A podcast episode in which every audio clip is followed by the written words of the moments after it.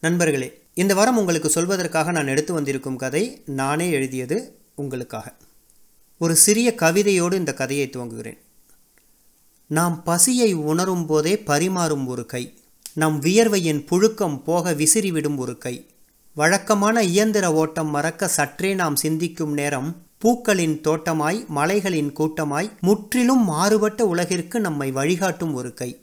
சலனம் நீக்கி மனதில் அமைதியை விதைக்கும் ஒரு கை. கண்களுக்கெட்டிய தூரமெல்லாம் பசுமை அமர்ந்திருக்கும் இருக்கை. அதுவே அந்த இறைவன் நமக்களித்த இயற்கை. அந்த இயற்கையை விற்று வாங்க இந்த உலகில் இணையாய் எதுவுமில்லை என்பதை உங்கள் நினைவுகளில் விதைத்து போகும் இந்த வார கதை மன்னிக்கவும் இந்த வார விதை. அது ஒரு அழகான கிராமம். அடர்ந்த காடுகளோட பச்சை பசுமைகளுக்கு மத்தியில பச்சை கற்கள் பதித்த நெக்லஸ்க்கு நடுவில் பதித்த ஒரு பெரிய சிகப்பு கல் போல அந்த செம்மன் கிராமம். நூற்றி ஐம்பது வீடுகளோட அழகா இருந்தது. மொத்த கிராமத்துக்கும் நீர் ஆதாரமா? ஊரோட மையப்பகுதியில் ஒரு பொது கிணறு. அந்த கிணத்தை பத்தடி நெருங்கினா போதும் பௌர்ணமி நிலவோட பிம்பம் அந்த தண்ணியில தெளிவா தெரியும். அவ்வளவு நீர் நிறைஞ்சு ஊர் மக்களோட தாகம் தீர்க்கும் தாயாய் தவம் இருந்தது அந்த கிணறு. எங்கேயோ ஓடி மூச்சு அரைச்ச நாய் ஒன்று அந்த கிணத்தை ஒரு முறை சுற்றி வந்துட்டு படுக்க வசதியாக இடம் தேடி ஒரு வழியாக ஊர் மக்கள் துணிகளை அரைஞ்சு துவைக்கிற அந்த கருங்கல் மேலே தாவி ஏறி படுத்துக்கிச்சு. முகத்தை பலவார மாற்றி மாற்றி கால்களுக்கு இடையே புதைச்சு தூங்க முயற்சி பண்ணது திடீர்னு என்ன நினச்சிச்சோ? கல்லுலேருந்து குதிச்சு கீழே இறங்கி கிணறுக்கு அடியில் ஒரு சின்ன பள்ளத்தில் தேங்கியிருந்த கிணற்று தண்ணீரை நாக்கால சலக் சலக்குன்னு சத்தம் எழுப்பியபடி குடிச்சிட்டு மீண்டும் அதே கல் மேலே தாவி ஏறி படுத்துக்கிச்சு. ஆனால் இந்த முறை நல்ல நிம்மதியாக கண்ணுறங்கி போனது அந்த நாய். அதிகாலை நான்கு மணி. ஏழு முப்பது மணிக்கெலாம் இரவு உணவை முடிச்சுக்கிட்டு எட்டு மணிக்கு தூங்க போகிறத வழக்கமாக வச்சுக்கிட்ட அந்த மொத்த கிராமமும் நாலு மணிக்கே கண்விழித்து கொண்டது. கையில் வேப்பங்குச்சியோட பொது கிணற்றின் தடுப்பு சுவரில் அமர்ந்து ஊர்கதையெல்லாம் பேசியபடியே பல் துளக்கி கொண்டிருந்த இளைஞர் கூட்டத்தில் நம்ம ரமேஷும் இருந்தான். ரமேஷ் எம்ஏ பட்டதாரி. அப்பாவுக்கு உதவியாக விவசாயம் பார்த்துக்கிட்டு புதுசு புதுசாக நெல் ரகங்களை கண்டுபிடிக்கும் முயற்சியிலையும் இருக்கக்கூடிய ஒரு இளைஞன்.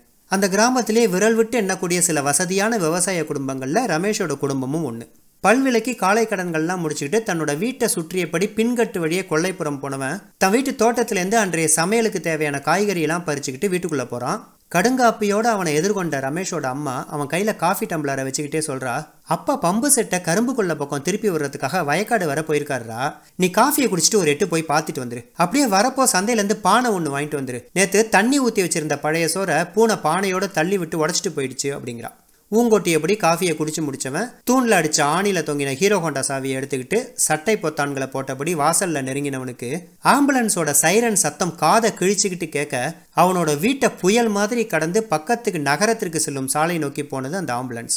அவசர அவசரமா வீதிக்கு வந்தவன் எதிர்பட்டவர்களிடம் விசாரிக்கிறான் அதிர்ந்து போறான். காரணம் அன்றைய விதைப்பிற்காக விதை நெல்லெல்லாம் தன்னோட இருசக்கர வாகனத்தில் ஏற்றிக்கிட்டு களத்து மேடு நோக்கி போயிட்டு இருந்த தன்னுடைய நண்பன் மூர்த்தியை யானை அடிச்சிடுச்சான். பிழைப்பது கஷ்டம்னு சொல்கிறாங்க மூர்த்தி ரமேஷோட பால்ய நண்பன். ஆரம்ப பள்ளி காலத்துல இருந்தே ரெண்டு பேருக்கும் நெருங்கிய நட்பு இருக்கு.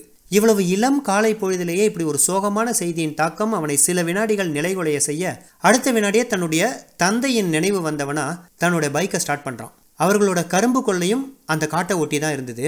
ரமேஷுக்கு லேசா பதட்டம். இந்த நேரத்தில் அப்பா வேறு கரும்பு கொள்ள பக்கம் போயிருக்காருன்னு பதறியபடி பைக்கை முடுக்கிறான். பள்ளமேடா இருந்த அந்த செம்மண் சாலையில நடைபழகிற ஒரு குழந்தை போல குதித்து குதித்து போயிட்டு இருக்கு அந்த பைக். ரமேஷோட மனசில் தந்தையை நினச்சி ஒரு பக்கம் கவலை ஆம்புலன்ஸில் போயிட்டுருக்கிற நண்பன் பொழைப்பானா மாட்டானான்னு ஒரு பக்கம் சோகம். இப்படியே அவன் தன்னோட வாகனத்தை செலுத்திட்டு போயிட்டு இருக்கும்போது தான் அந்த காட்சியை பார்க்குறான். போன வருஷம் வர மூன்று போகமும் விளைஞ்ச நிலப்பரப்புகளை கனரக வாகனங்கள் அந்த அதிகால பொழுதிலேயே தோண்டி பிளந்து கொண்டிருக்கின்றன. இது ஒன்றும் புது காட்சி இல்லை அவனுக்கு. ஆறு மாதங்களாக இது நடந்து கொண்டு தான் இருக்கு. பக்கத்து ஊரில் இருக்கிற வெளிநாட்டுக்கு சொந்தமான ஒரு சர்க்கரை ஆலையின் ஊழியர் குடியிருப்பை இங்கே கட்டுறதுக்காக இந்த ஊரோட விளைநிலங்களெல்லாம் அதிக பணம் கொடுத்து வாங்கி ஆடம்பர குடியிருப்புகளை அவங்க கட்டிட்டு இருக்காங்க. மகளோட திருமணம் மனைவியோட தீராத வியாதி விவசாயத்தை குலத்தொழிலாக தொடர மனசு இல்லாத தலைமுறைன்னு எத்தனையோ காரணங்கள் மக்களுக்கு. அந்த காரணங்களை தனக்கு சந்தர்ப்பமாக பயன்படுத்திக்கிட்டு இது போன்ற வெளிநாட்டு நிறுவனங்கள் தங்க முட்டையிடும் வாத்துக்களை வாங்கி அதன் வயிற்றை கிழித்து கொண்டிருக்கிறார்கள். காடுகளின் பாதைகளை கூட விட்டு வைக்கல. அந்த காட்டு பாதையும் அடைச்சு தன்னோட பங்களாக்கள்லாம் கட்டினதுனால தங்களுடைய வழக்கமாய் செல்லும் வழியை மறந்த வனவிலங்குலாம் ஊருக்குள்ள புகுந்து தற்காப்புக்காக எதிர்படுபவர்களெல்லாம் தூக்கி வீசுது. இன்றைக்கு மூர்த்தி நாளைக்கு யாரோ. இப்படி எல்லாமே திங்க் பண்ணிக்கிட்டு அந்த கரும்பு கொள்ளைய போய் அடைஞ்சிட்டான் ரமேஷ். ஆனா அங்க அவன் கண்ட காட்சி அவனோட ஈரக்கொலையை அசைச்சு போடுற மாதிரி இருந்தது. வரும் வழியில தான் பார்த்த அந்த பூமி தோண்டும் இயந்திரம் அவனுடைய கரும்பு கொள்ளையையும் பதம் பார்க்க நெருங்கிட்டு இருக்கு. அதை எதிர்கொண்டு அவங்க அப்பா ஓடிட்டு இருக்காரு. அப்பான்னு கத்தியபடி ரமேஷ் ஓட துவங்க அவனோட எண்ணங்களுக்கு ஒத்துழைக்காத அவனுடைய கால்கள் பின்னி கொண்டன. அப்படியே அவன் தரையில விழுந்தான். விழுந்தவனை எழுந்திருக்க விடாம ஏதோ ஒன்று பிடிச்சி அழுத்த நடக்கிறத வெறுமனே வேடிக்கை பார்க்க மட்டுமே முடிஞ்சது அவனால. அதுக்குள்ள அந்த இயந்திரத்தின் இரும்பு பற்களை பிடிச்சபடி அவங்க அப்பா தொங்கிட்டு இருக்காரு. அப்படி தொங்கிக்கிட்டே அதை இயக்கிக்கிட்டு இருக்கவன்ட்ட கோமா கத்துறாரு. என்னோட உசுரே போனாலும் இந்த கரும்பு கொள்ளையை அழிக்க உன்னை நான் விட மாட்டேன்டான்ட்டு ஆக்ரோஷமா கத்தியபடி கையில தட்டுப்பட்டதெல்லாம் பிடிச்சு கொஞ்சம் கொஞ்சமா மேல முன்னேறி அந்த இரும்பு அரக்கனை அழிக்கக்கூடிய அவதாரம் மாதிரி போராடிட்டு இருக்காரு அவங்க அப்பா. அந்த வாகனத்தை இயக்குறவன் செஞ்ச ஏதோ ஒரு வித்தையால அந்த இரும்பு கரம் அவனோட அப்பாவை தூக்கி சுமந்தபடி காத்துல அங்கும் இங்கும் அலைபாயுது. கொஞ்ச நாள் முன்னாடி அவன் பார்த்த ஒரு வெளிநாட்டு படத்தின் காட்சி ஒன்று அவனுக்கு ஞாபகம் வருது. ஒரு கற்பனை மிருகம் இப்படித்தான் அனைவரையும் தூக்கி வீசியது. அது போல அந்த வாகனத்தோட இரும்பு கரம் தன்னை இயக்கிக்கிட்டு இருக்கிறவனோட கொடூர கண்களால அப்பாவை பார்த்தபடி அவரை தூக்கி வீச தயாரா சுத்திக்கிட்டு இருக்கு. கொஞ்சம் கொஞ்சமாக கைகளை ஊனி எழுந்திருக்க முயன்று தோற்று கொண்டிருந்த ரமேஷோட கண்ணு முன்னாடியே அது அவரை கரும்பு கொள்ளையோட மத்தியில் தூக்கி வீசிட்டு தன்னோட ஹாரனை சத்தமாக ஒழிக்க செஞ்சுக்கிட்டே அந்த கரும்பு கொள்ளையை நாசம் பண்ணுறதுக்காக போயிட்டுருக்கு. அதோட கொடூரமான ஹாரன் சத்தம் அவனோட காது மடலையே கிழிக்கிற மாதிரி ஒழிக்க ரெண்டு கையாலையும் தன்னோட காதுகளை பொத்திக்கிறான் ரமேஷ். ரொம்ப நேரமாக நிற்காமல் ஒழிச்சிட்டு இருக்கிற செல்ஃபோன் அலாரத்தை எப்படி அணைக்கிறதுன்னு தெரியாமல் அதை புரட்டி புரட்டி பார்த்து கொண்டிருந்த அப்பா தான் அவன் கண்ணுக்கு தெரிஞ்சாரு. முத முதல்ல அவன் கண் விழிச்சதும். முகமெல்லாம் வேர்த்திருக்க அப்பா கையிலேருந்து அந்த செல்ஃபோனை வாங்கி அலாரத்தை ஆஃப் செஞ்சுக்கிட்டே தன்னோட தந்தையை பார்க்கறான் ரமேஷ்.